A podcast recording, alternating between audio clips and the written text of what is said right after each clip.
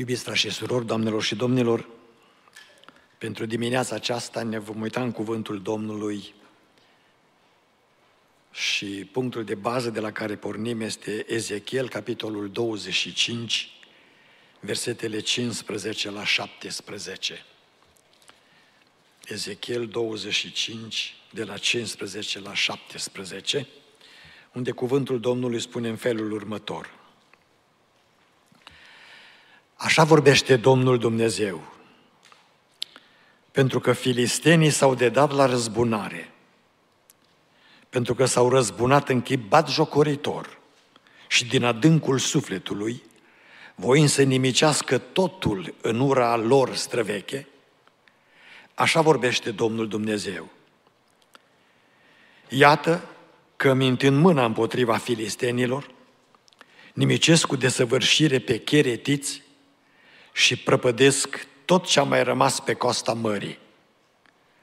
Mă voi năpusti cu mare răzbunare asupra lor, pedepsându-i cu urgie și vor ști că eu sunt Domnul când mă voi răzbuna pe ei. Amin. Iubiți frați și surori, doamnelor și domnilor, dimineața aceasta voi sta în fața dumneavoastră cu multă smerenie, nu ca un atot cunoscător, nu ca un uh, expert, cum spun alții, ci ca un om al lui Dumnezeu care învață împreună cu dumneavoastră cuvântul Sfintelor Scripturi. Am vrut să vorbesc despre situația care s-a creat în uh, Orientul Mijlociu, în special în Israel, încă de duminica trecută. Am vorbit cu fratele păstor să îmi dea voie să am un mesaj pe această temă, dar uh, aveam musafir și a trebuit să respectăm musafirii, de aceea am amânat pentru duminica aceasta dimineață. Lumea a rămas uimită pentru faptul că doar cu două săptămâni în urmă, 7 octombrie, la încheierea unei mari sărbători iudaice, sărbătoarea corturilor, ultima zi a sărbătorii corturilor, organizația teroristă Hamas din Gaza a luat prin surprindere Israelul făcând niște măceluri cumplite despre care este greu să vorbești în public și greu să le menționezi. Gândiți-vă numai la aceasta, am să vă spun un, un, un fapt. Când soldații israelieni s-au dus ca să uh, îi respingă din chibuțurile, satele mici de pe graniță cu Gaza, într-una din casele în care au intrat, au găsit părinți bătrâni, morți, împușcați. Și se vedeau urme de tortură pe ei, copii de asemenea, și printre cei morți acolo era o mamă însărcinată, cu pântecele spintecat și copilul scos din pântece avea încă cordonul umbilical, umbilical legat de mama și, bineînțeles, și copilul era mort. Barbarii de felul acesta temiri oricând să se întâmple între oameni. S-au întâmplat în vremurile trecute și te-ai gândit că lumea s-a mai civilizat și nu mai procedează în felul acesta ca acum 2000 de ani. Dar se vede că terorismul nu civilizează, religia nu civilizează, din potrivă, creează ură mai multă, șovinism, creează răzbunări omenești și atitudini care nu caracterizează o ființă umană. Dimineața aceasta aș vrea să vă duc prin cuvântul Domnului să înțelegem ce este Hamas, de ce s-a întâmplat ce s-a întâmplat, dacă este în cuvântul Domnului ce s-a întâmplat și care sunt urmările acestor evenimente teroriste împotriva poporului lui Dumnezeu, împotriva lui Israel. Mesajul cu care voi sta în fața dumneavoastră, o să vedeți, l-am intitulat uh, strategic, dacă vreți, Haman s-a trezit din nou. Haman s-a trezit din nou. În spatele acestor evenimente, oamenii care cunosc cuvântul Domnului trebuie să înțeleagă că nu este, în primul rând, o situație politică. Nu este, în primul rând, o condiție teritorială.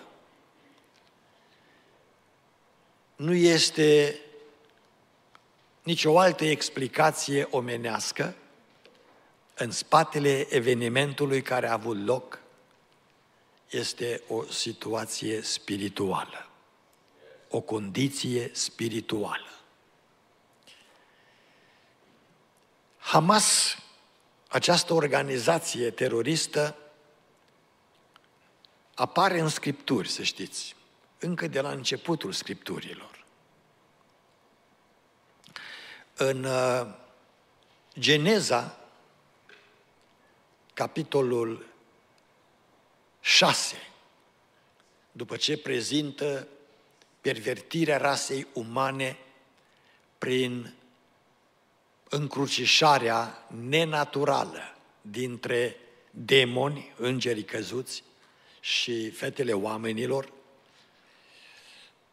rezultând o specie pe pământ, nici oameni, nici demoni, jumătate oameni, jumătate demoni, numită nefilimi sau urieși, cuvântul Domnului spune că această generație specială care uh, a rezultat din această uniune nenaturală a dus pământul în stare de distrugere.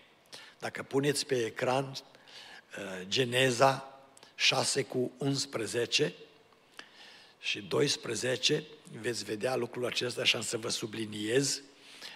Uh, pământul era stricat înaintea lui Dumnezeu. Pământul era plin de, citiți, sâlnicie. Sâlnicie în uh, limba ebraică însemnează Hamas. Pământul era plin de Hamas, de sâlnicie. Dumnezeu s-a uitat spre pământ și iată că pământul era stricat, era Hamas. Căci orice făptură își stricase calea pe pământ. Și dacă ne uităm pe firul profețiilor biblice, stricăciune, violență, apare mereu și lucrul acesta va caracteriza și vremurile din urmă. O mare întrebare este aceasta. Cum de a putut să se întâmple așa ceva? Având în vedere faptul că Israel de uh, deține una dintre cele mai sofisticate armate din lume și uh, din punct de vedere militar este considerată armata israeliană a patra armată puternică din lume. După America, China, Rusia, este Israelul. Cum a putut să se întâmple așa ceva?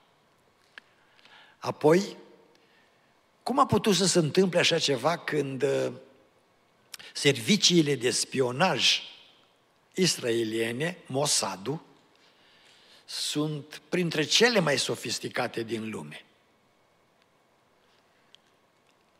Și trei, cum a putut să se întâmple așa ceva când dotarea tehnică israeliană în armată și în serviciile de spionaj, de inteligență, este cea mai sofisticată din lume. Să nu uitați că evreii sunt uh, autorii celor mai mari invenții din lumea contemporană. Telefonul mobil nu l-au făcut americanii, nu l-a făcut Bill Gates.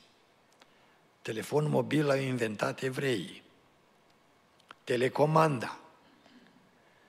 N-au inventat-o americanii ca să poată să aterizeze pe lună și să conducă navele, să le dea direcție de aici, de pe pământ, din Pasadena sau din Houston, Texas.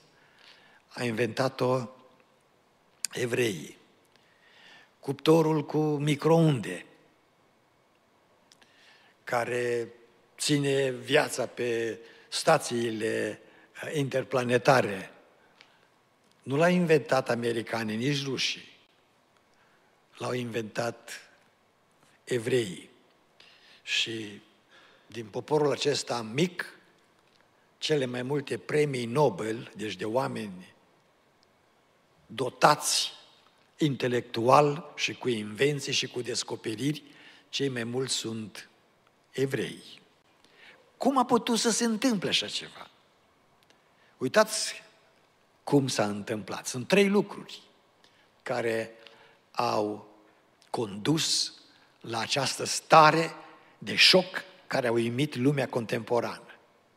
Primul, frați și surori, doamnelor și domnilor, l-au făcut evreii îl fac americane, îl facem ca familie și îl, îl faci ca persoană individuală. Primul, niciodată nu subestima vrăjmașul. Evreii au subestimat populația arabă din Gaza, pentru că Biblia și vorbește despre ei că sunt ca un măgar sălbatic. Înclinați spre răutate, înclinați spre uh, senzualism, spre materialism și uh, să ajungă în paradisul lui Mahomed, pe care nu vreau să vi-l descriu pentru că nu va ajuta la nimic. Când subestimezi persoana care îți stă în față, s-ar putea să ai experiență negativă. Doi, nu subestima, dar nici nu supraevalua abilitatea personală. Evreii s-au încrezut, s-au supraevaluat în tehnica lor, în spionajul lor, în armata lor, în dotările tehnice. Și când te supraevaluezi, ca mine nu-i nimeni, s-ar putea să culegi durere și rușine. Și trei, Măcar că, am spus, evreii dispun de cea mai dotată tehnică electronică pe fâșia Gaza, gardul care desparte cele două zone. Sunt uh, instalații electronice, camere de luat vederi, uh, sunt uh, uh, stații care uh, înregistrează discuțiile care au loc la 20 de kilometri. Uh, fiecare casă de la graniță uh, în, în Israel este dotată cu camere de luat vederi și cu instalații sofisticate. Deci orice mișcare este văzută, este filmată, este înregistrată. Dar știți ce au făcut această organizație Hamas de data aceasta? Au știut. Dacă noi comunicăm, pentru că a durat un an de zile până când s-au organizat ca să facă ce au făcut, dacă noi comunicăm între noi, Mossadul ne prinde, ne prinde convorbirile și imediat este pe noi. Și atunci nu s-au folosit de tehnică, ci s-au folosit de o procedură clasică. Cel ce era căpetenia lor s-a urcat în mașină și s-a dus la altul și au vorbit în privat. Deci au vorbit de la om la om, nu folosindu-se de tehnica care întotdeauna este înregistrată. Și așa au comunicat într-un cerc foarte strâns ce trebuie să facă, de aceea n-au putut să fie înregistrați, n-au putut să fie prinși. Au lucrat cu inteligență ca să facă rău. Acum, greșeala mare pe care a făcut-o Hamas este că ei au mizat pe situația din Israel, situația în care populația israeliană era până acum două săptămâni foarte, foarte divizată. După ce Benjamin Netanyahu a câștigat din nou conducerea guvernului eh, evreu, devenind din nou prim-ministru, a alcătuit un guvern de extremă dreaptă, deci ultraconservator, care a devenit obiectul criticii universale. Și legile pe care Netanyahu a vrut să le implementeze cu noul guvern au făcut ca populația israeliană să fie foarte divizată, foarte împărțită, tot felul de demonstrații împotriva guvernului. Societatea ebraică, iudaică era divizată aproape complet. Ei, necazul care a venit peste ei, cu două săptămâni în urmă, i-a vindecat. I-a unit pe toți, au uitat diferențele lor politice și religioase și sociale, i-a unit pe toți și acum toți ca unul. Nu vor altceva decât să facă rânduială cu locuitorii Gazei, cu palestinienii, cu Hamasul și să rezolve problema Hamas-palestiniană în Gaza odată pentru totdeauna. I-a unit lucrul acesta. Și asta este în detrimentul Hamasului. Ajută Israelul, dar în detrimentul Hamasului.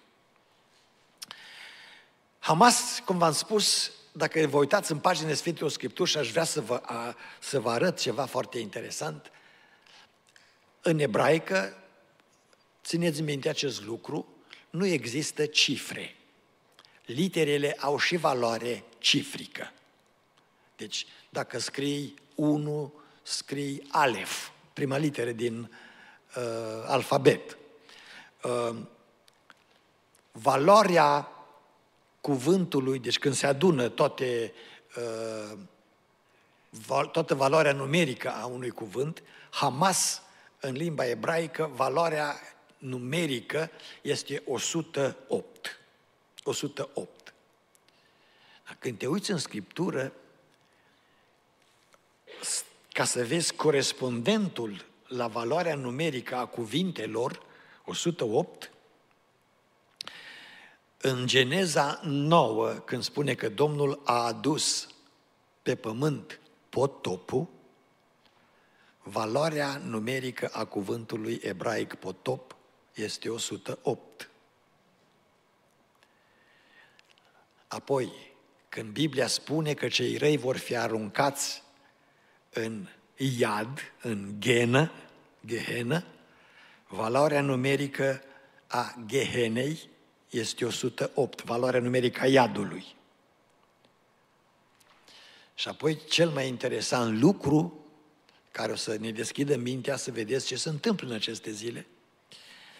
Dacă puneți Isaia 54 cu 9, valoarea numerică a cuvântului apele lui Noie. Uitați, și lucrul acesta va fi pentru mine ca și cu apele lui Noie. Zice acolo Domnul. Apele lui Noie, aceste două cuvinte, valoarea lor numerică este 108. Adică înseamnă mânie, răzbunare, apele potopului. Aduceți-vă aminte ce a spus Domnul Isus Hristos. Cum va fi în vremurile din urmă? Cum va fi? Ca în zilele lui Noie. Ca în zilele lui Noie.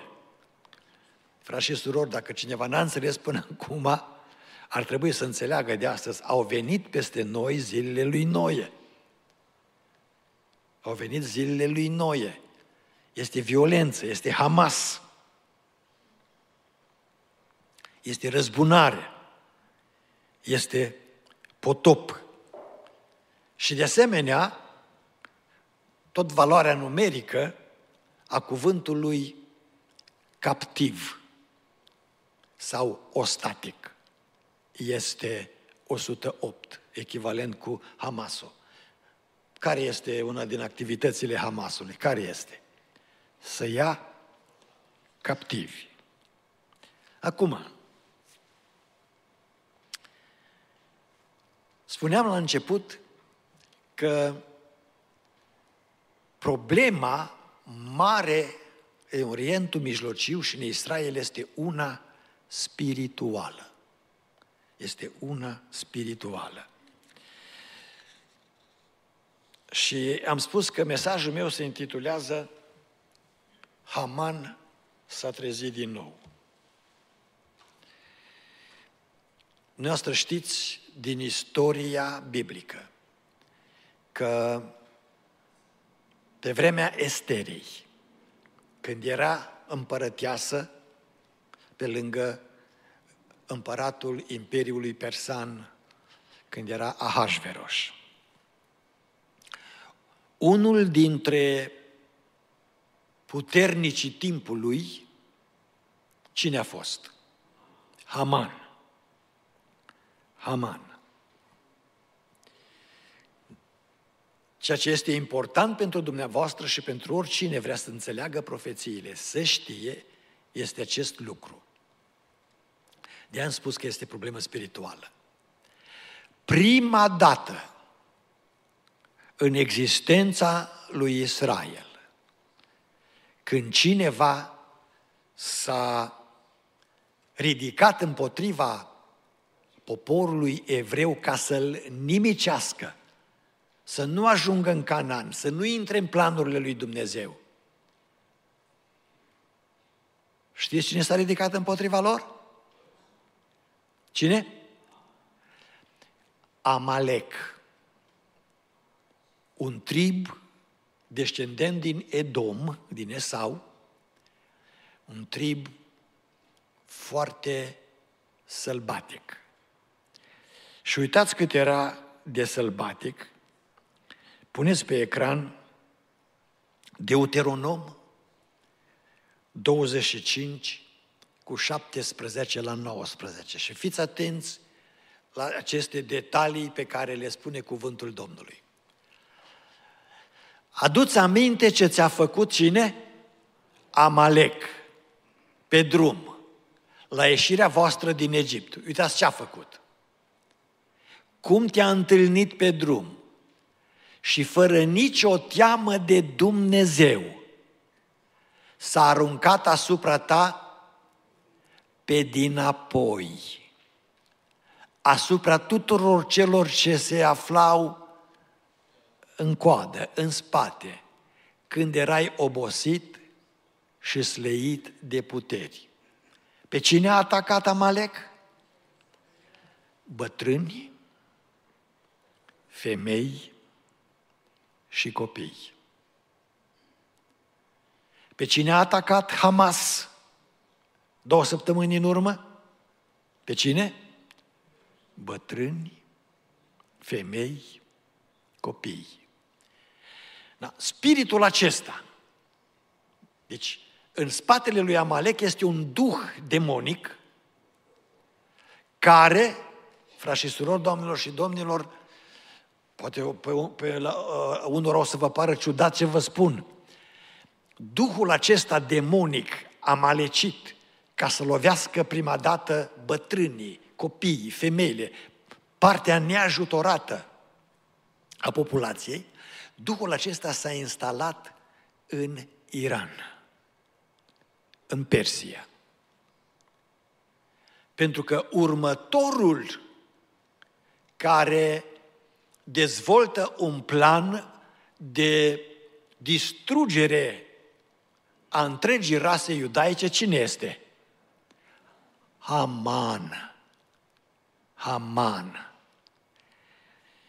Haman este în conflict cu un evreu pe nume Mardoheu. Dar de ce sunt în conflict aceștia doi? Pentru două motive istorice foarte evidente. Mardoheu, frați și surori, doamnelor și domnilor, pe vremea aceea, este, uitați-vă în cuvântul Domnului, argumentul, Estera 2 cu 5, puneți-l pe ecran să-l vadă, frații, Estera 2 cu 5.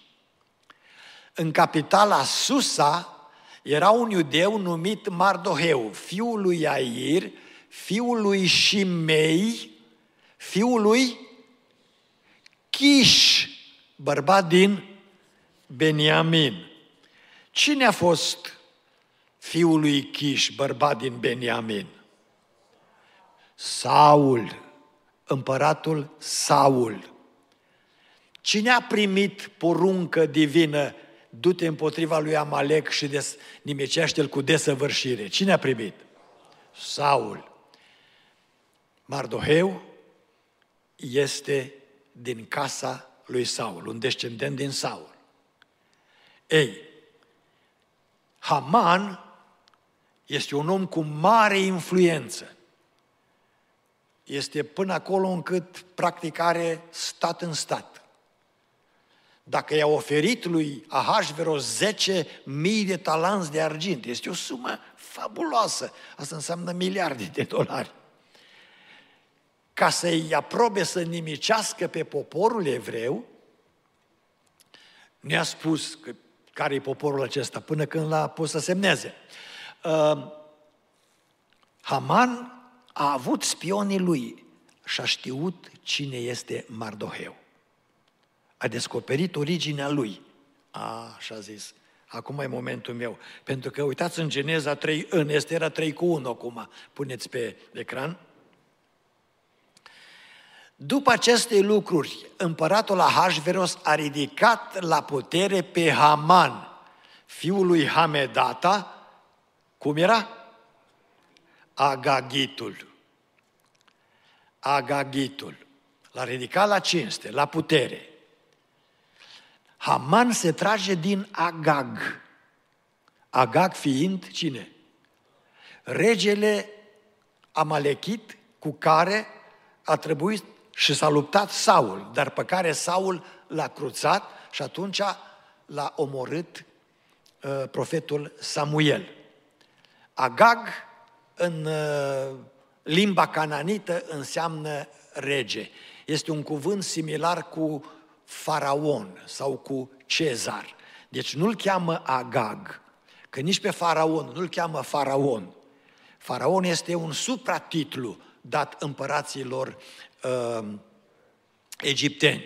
După cum uh, Cezar nu este un nume neapărat în uh, Imperiul Roman. ci este un supratitlu dat tuturor împăraților romani după moartea lui Iulius Cezar. Toți se numesc cezari. Uh, Agag înseamnă rege. Haman se trage din dinastia aceasta regală a acestui om rege amalechit care uh, în fața lui Dumnezeu trebuie să fie nimicit. De ce? Pentru că este primul care se ridică împotriva poporului lui Israel. Puneți din nou Deuteronom 25 uh, cu 18 la 19 acum uh, și uitați-vă uh, de ce Domnul este supărat. Cum te-a întâlnit pe drum, este vorba de Amalek, și fără nicio teamă de Dumnezeu. Deci primul, când spune fără nicio teamă de Dumnezeu, el vorbește de prima atitudine ateistă împotriva lui Dumnezeu o dezvoltă Amalek. Nici o teamă de Dumnezeu. S-a aruncat asupra ta pe dinapoi, asupra tuturor celor ce se târau la coadă când erai obosit și slei de puteri. Și în versetul 19, când îți va da Domnul Dumnezeul tău o dignă, după ce te va izbăvi de toți vrăjmașii care te înconjoară, în țara pe care Domnul Dumnezeul tău ți-o va da moștenire și spre stăpânire, să ștergi pomenirea lui Amalek de sub ceruri și să nu uiți lucrul acesta pentru că s-a ridicat împotriva planului lui Dumnezeu. Amalek trebuie distrus și au fost distruși. Dar Duhul acesta al lui Amalek n-a murit, deci demonul puternic care a condus tribul acesta sălbatic s-a instalat în Persia. Și iată-l în Haman. Și Haman dezvoltă același gând nimicim cu desăvârșire pe cine? Pe poporul evreu. Și uitați-vă ce se întâmplă. Uh, să nu vă surprindă, dar aceasta este uh, realitatea cuvântului lui Dumnezeu. Haman plătește distrugerea poporului evreu la împăratul Ahasveros. Ahasveros dă decret și uitați-vă în Estera 3 cu 15, Estera 3 cu 15. Uh, ce, ce se întâmplă? Exact, uh, dacă vreți să vedeți istoria repetându-se, uitați-vă în cuvântul Domnului. Alergătorii, adică uh, angajații împăratului, au plecat în grabă mare după porunca împăratului, să spună la data de nimiciți pe evrei. Porunca a fost vestită în capitala Susa. Și acum, atenție, și pe când împăratul și Haman stăteau și beau, cetatea Susa era îngrozită. Trei lucruri se întâmplă aici. Primul este un decret, nimicește pe evrei. Al doilea lucru care se întâmplă după, după decret este destrăbălare. Haman și cu Ahasveros s-au pus pe băute. Nu vă îmbătați de vină, aceasta este destrăbălare. Și trei, poporul era în durere. De decret, destrăbălare și durere. Același lucru s-a întâmplat și cu două săptămâni în urmă, din nou. Din Iran a venit decretul. Loviți acum. Pentru că n-au făcut Hamasul de capul lor. A venit decretul din Iran și din Doha, acolo unde este centrul politic, Hamas, și unde este căpetenia Hamasului. Ăștia huzuresc bine și îi pun pe ceilalți să facă relele. A venit decretul și după ce au omorât, în timp ce poporul suferea, ei demonstrau de bucurie, se destrăbălau că au făcut rele. Spiritul acesta n-a murit până astăzi. Și duhurile acestea demonice s-au așezat și au găsit un loc foarte prielnic în Iran. Pentru că Iranul este condus de uh, o organizație religioasă uh, de cinci indivizi, aceștia, Consiliul Suprem al Republicii Iran, deci nu președintele în Iran este bossul. În Iran, uh, uh, conducerea este făcută de un Consiliu Suprem din cinci fețe religioase, numiți ayatollahi. Peste ei domnește unul, Ayatollahul Khamenei la ora actuală, și hotărârile lor sunt hotărâri de natură religioasă, pentru că ei au politizat religia. Au făcut religia să fie un sistem politic. Și nu vreau să ofensez pe cineva, nici pe cei ce ne ascultați la internet, dar realitatea este aceasta. Islamismul este o religie demonică. Este o religie demonică. Nu este frică de Dumnezeu, deci au elemente uh, ateiste, amaleciți, dar este sentiment religios în ei. Nu frică de Dumnezeu, de Dumnezeu Scripturilor, sentiment religios. Pentru că, uitați, pe uh, fondatorul lumii arabe îl cheamă Ismael, are numele lui Dumnezeu încorporat în el. Au ceva religios în ei. Și atunci când religia o amesteci cu politica, rezultatul nu poate să fie decât ură, răzbunare și nimicire a tot ce nu potrivește cu învățătura ta, în cazul de față, cu islamismul. Islamismul, din nefericire, fără ofensă, este o religie demonică și uh, demonic este și Dumnezeul lor, Allah, este una din aceste căpetenii demonice, ca și Duhul lui Amalek, și la fel de demonizat a fost și profetul lor, uh, Mahomed. Um, rezultatul acestei stări de fapt nu poate să fie altul decât unul pe care l-a spus Dumnezeu. Mă voi năpăstui cu mare răzbunare asupra lor, pedepsându-i cu urgie pentru ura lor străveche. Ce se va întâmpla? Ce, ceea ce se va întâmpla uh, în Gaza va fi împlinirea cuvântului lui Dumnezeu. Nu ce vor musulmani, nu ce vor arabii. Împlinirea cuvântului lui Dumnezeu. Dacă vă uitați cu mine în Țefania, capitolul 2, versetul 4. Țefania, capitolul 2, versetul 4. Cuvântul spune în felul următor. Căci Gaza va fi părăsită. Ascalonul, altă cetate uh, palestiniană, va fi pustiit, poporul din Ashdod, altă cetate palestiniană, va fi izgonit ziua în amiaza mare și Ecronul, erau cinci cetăți palestiniene, filistene, va fi smuls din rădăcini. Vai de locuitorii de pe malurile mării. Nu uitați că Gaza este pe malul Mării Mediterane. Vai de neamul cheretiților, așa se numea populația străveche palestiniană. Așa a vorbit Domnul împotriva ta, Canaane, țara filistenilor. Te voi nimici și nu vei mai avea locuitori.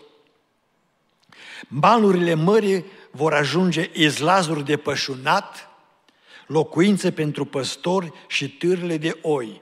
Și versetul 7, tot din Țefania 2, malurile acestea vor fi pentru rămășița casei lui Iuda. Acolo vor paște, se vor odihni seara în casele Ascalonului, căci Domnul Dumnezeul lor nu-i va uita și va aduce înapoi pe prinșii lor de război. Și pentru cei ce vor să învețe cuvântul Domnului, evreii nu vor fi alungați din Canaan, din țara lor. Ei vor ocupa și Gaza pentru totdeauna. Evreii când au fost aduși înapoi și s-a format statul evreu pentru toți antisemiții, vreau să vă spun acum, cu rugăciune ca Domnul să vă ajute să vă luminați și să vă întoarceți la Domnul. Vreau să vă spun, Israel s-a întors să rămână în Canaan pentru totdeauna. Am să vă dau textul. Amos 9, cu 14 la 15. Amos 9, cu 14 la 15. Voi aduce înapoi pe prinși de război ai poporului meu Israel. I-a adus înapoi. I-a adus. Ei vor zidi iarăși cetățile pustiite și le vor locui. Vor să divii și le vor bea vinul, vor face grădini și le vor mânca roadele. Și acum uitați-vă la versetul 15. Îi voi sădi în țara lor și nu vor mai fi smulși din țara pe care le-am dat-o, zice Domnul Dumnezeul tău. Amin? Nu-i mută de acolo. Acum i-a adus, nu se-i mai răspândească încă o dată în toată lumea.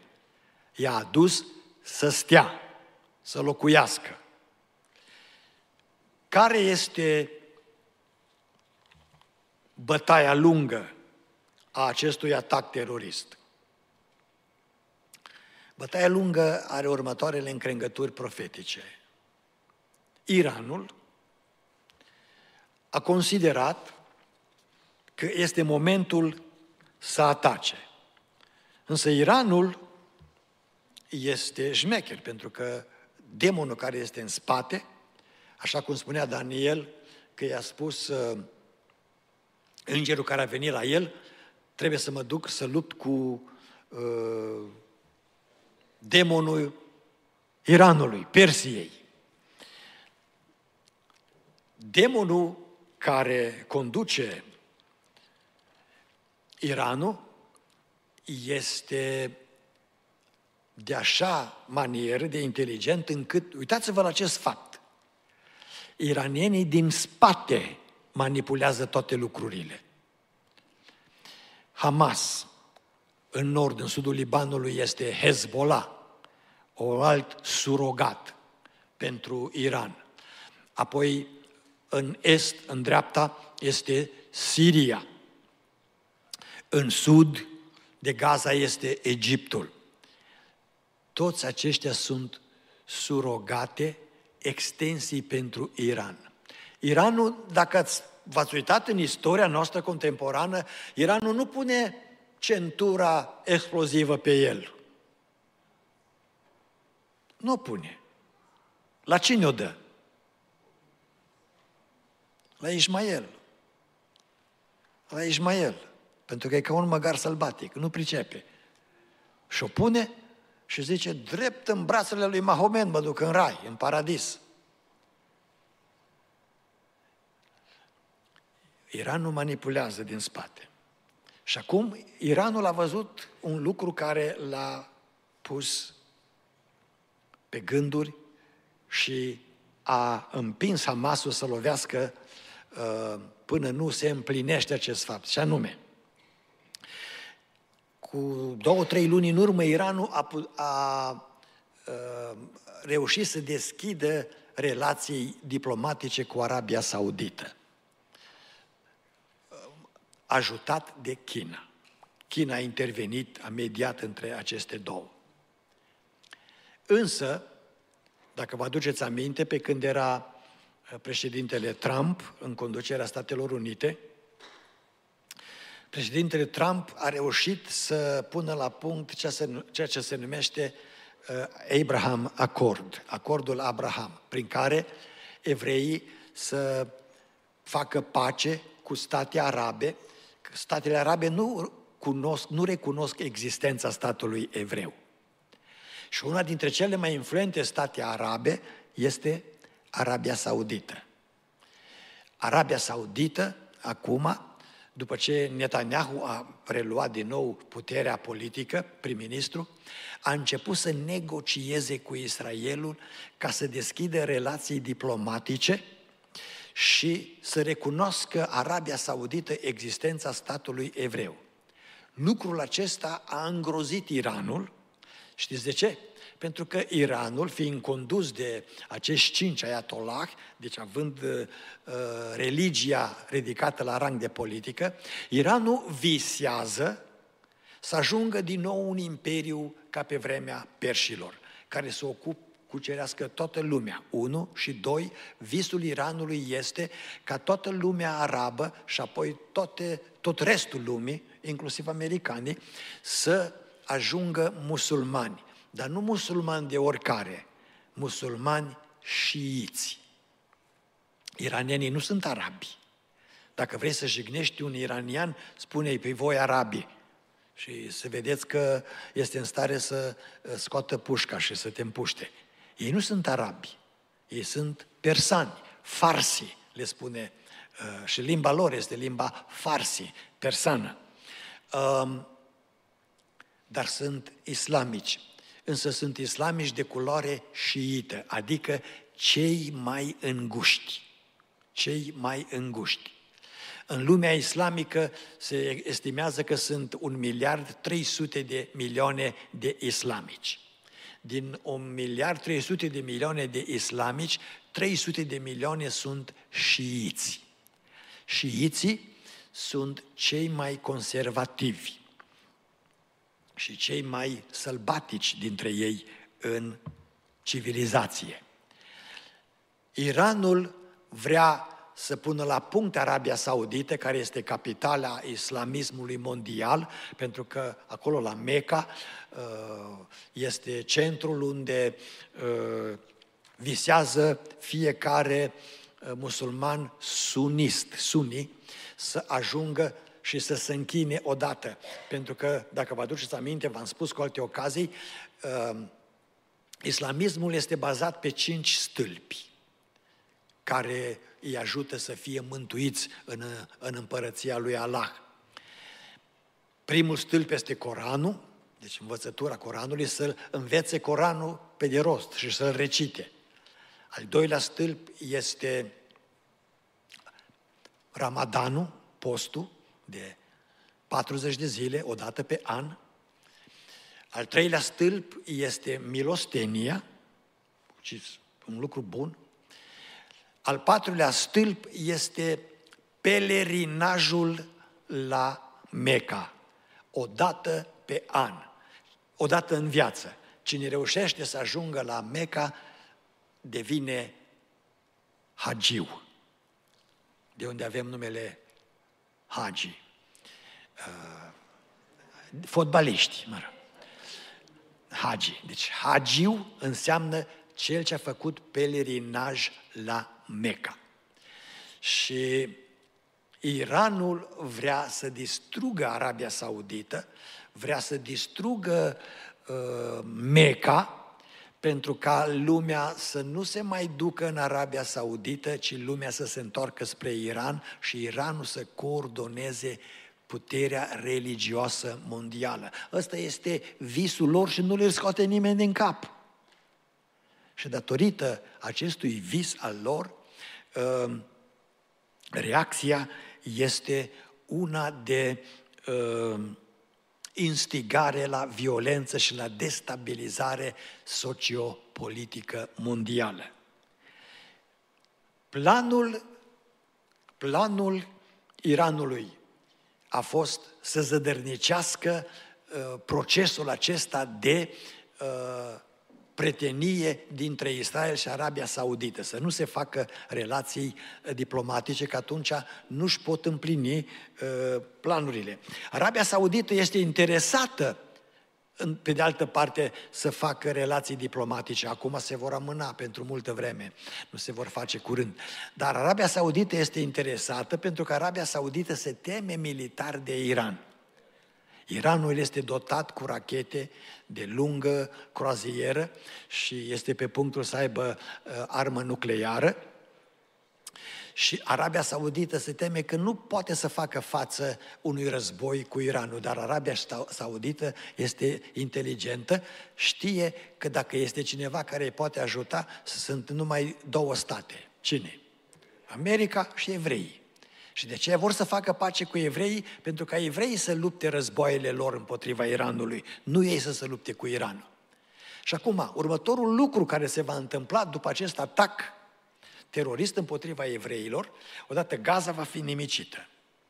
Doi, uh, nimicirea Gazei va ațăța spiritul musulman al popoarelor din jur. Și când ne place să auzim, că nu ne place, chiar dacă au făcut unele dintre eh, statele uh, musulmane arabe tratate de pace cu Israelul, vor renunța la ele. Iordania, Egiptul, ca și când uh, nu există tratat de pace cu ele. Și de aceea, frați și surori, următorul pas pe care e posibil să-l vedem după acest eveniment este Psalmul 83. Psalmul 83 războiul statelor din jur împotriva lui Israel, să-l pedepsească, să-l arunce în mare. Psalmul 83 cu versetul 4 și cu versetul 12. Veniți, zic ei, să-i nimicim din mijlocul neamurilor ca să nu se mai pomenească numele lui Israel. Și versetul 12 spune, haidem să punem mâna să punem mâna pe locuințele lui Dumnezeu. Adică asta înseamnă să transformăm Ierusalimul în capitală arabă, musulmană, locuințele lui Dumnezeu, să nu-și facă evreii templu cumva aici, că asta înseamnă locuința lui Dumnezeu.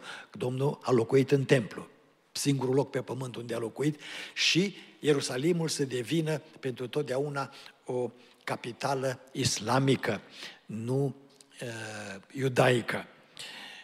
Deci, următorul lucru care va duce criza de acum este războiul din uh, uh, Psalmul 83. Unii nu văd război acolo, dar dacă citești cu atenție, este imposibil să nu vezi lucrul acesta. Și celălalt lucru pe care îl, îl uh, vom vedea și va duce starea în care ne aflăm la ora actuală, frați și surori, doamnelor și domnilor, este Ieremia 49, de la versetul 35 la 39, Adică un război iminent între Israel și Iran. Pentru că Israelul știe bine că Iranul uh, a manipulat și a organizat uh, și uh, sponsorează financiar Hamasul și Hezbollah și Siria și Egiptul și, și atunci va fi un război între Israel și Iran. Primul război, nu războiul lui Gog, nu, este un război împotriva Elamului. Dacă citiți cu atenție, Ieremia 49, de la 35 am spus, de la 35 la 39, a spus versetul 13. Așa vorbește Domnul oștirilor. Iată voi sfârma arcul Elamului, puterea lui de căpetenie. Cum vă spuneam în alte ocazii, Elamul este astăzi încorporat în Persia, este partea de sud-vest a Iranului, a Persiei și aici în Elam sunt cele mai mari centre militare iraniene. Unul dintre aceste centre militare, Bashiru, care este aproape de Golful uh, Persic, are cea mai mare bază de lansare a rachetelor și de asemenea cea mai mare centrală nucleară de îmbogățire a uraniului pentru armă nucleară. Și uitați, ce, uh, puneți din nou versetul pe care, uh, dinainte, 35. Uitați-vă bine la verset pentru că este foarte limpede când citești cu atenție. Uh, așa vorbește Domnul, iată, voi sfărâma ce? Arcul elamului. Arcul, nu săgeata. Adică, ei au rachete multe, au centrală nucleară să poată să facă o rachetă cu încărcătură nucleară, dar uh, rachetele acestea au nevoie de o bază de lansare. Și Domnul spune, voi sfărâma ce? Arcul. Pentru că arcul lansează săgeata. Va lovi în baza de lansare a rachetelor și va nimici. În sfârșit, Statele Unite, președintele Biden a făcut și el un lucru bun în viața lui. Este uh, o persoană ineptă din orice punct de vedere, dar măcar atât lucru bun uh, a făcut că a promis lui Israel că îl va ajuta în criza aceasta și a aprobat uh, până la o mie, notați, o mie de rachete uh, cu încărcătură specială care pătrund în beton, pătrund în munte. O rachetă din aceasta de bunker buster se numesc, de, deci de nimicire de buncăre, o rachetă din aceasta, pentru cei ce vreți să cunoașteți, uh, dacă lovește în beton, în munte, acolo unde sunt ascunse centralele lor, pătrunde până la 120 de metri o, o explozie din aceasta. Deci dacă le trimite cadou la iranieni vreo două, trei numai din rachetele acestea, le-a terminat uh, bușerul. Uh, încărcă, stația de lansare a rachetelor și de pregătire a uraniului. Aceste lucruri se vor întâmpla foarte repede. Urmăriți-le cu atenție. Uh, se întâmplă, iată că sub ochii noștri și lucrul acesta ne spune un adevăr pe care tot îl vorbim, dar probabil că nu luăm notă de el. Cuvântul Domnului a spus, cum a fost în zilele lui Noe, așa va fi și la sfârșitul la veniri, uh, în zilele venirii Fiului Omului. Cum a fost în zilele lui Noe. Hamas, terorism, violență. Iată că lucrurile acestea se văd și să știți că amenințarea teroristă nu este numai în Israel. Este peste tot în lume unde sunt evrei și unde sunt americani. Chiar am să vă rog, respectos, să vă rugați pentru mine că dacă Domnul ajută, joi voi călători în Austria și în România și să mă păzească Domnul și să-mi păzească acasă soția și familia și să păzească Biserica Emanuel. Amin? Vă mulțumesc pentru atenție. Uitați-vă la evenimentele care s-au întâmplat. Observați spiritul, spiritul acesta amalecit care vrea să distrugă, dar Domnul este în control și l-a adus pe Israel să locuiască și să nu mai fie smuls. Psalmul 83, Ieremia 49, evenimente profetice care vorbesc despre venirea iminentă a Domnului și Mântuitorului nostru Isus Hristos. Iar pentru noi care știm aceste lucruri, să ne rugăm și să spunem, vino, Doamne Iisuse! God bless you, frate păstor!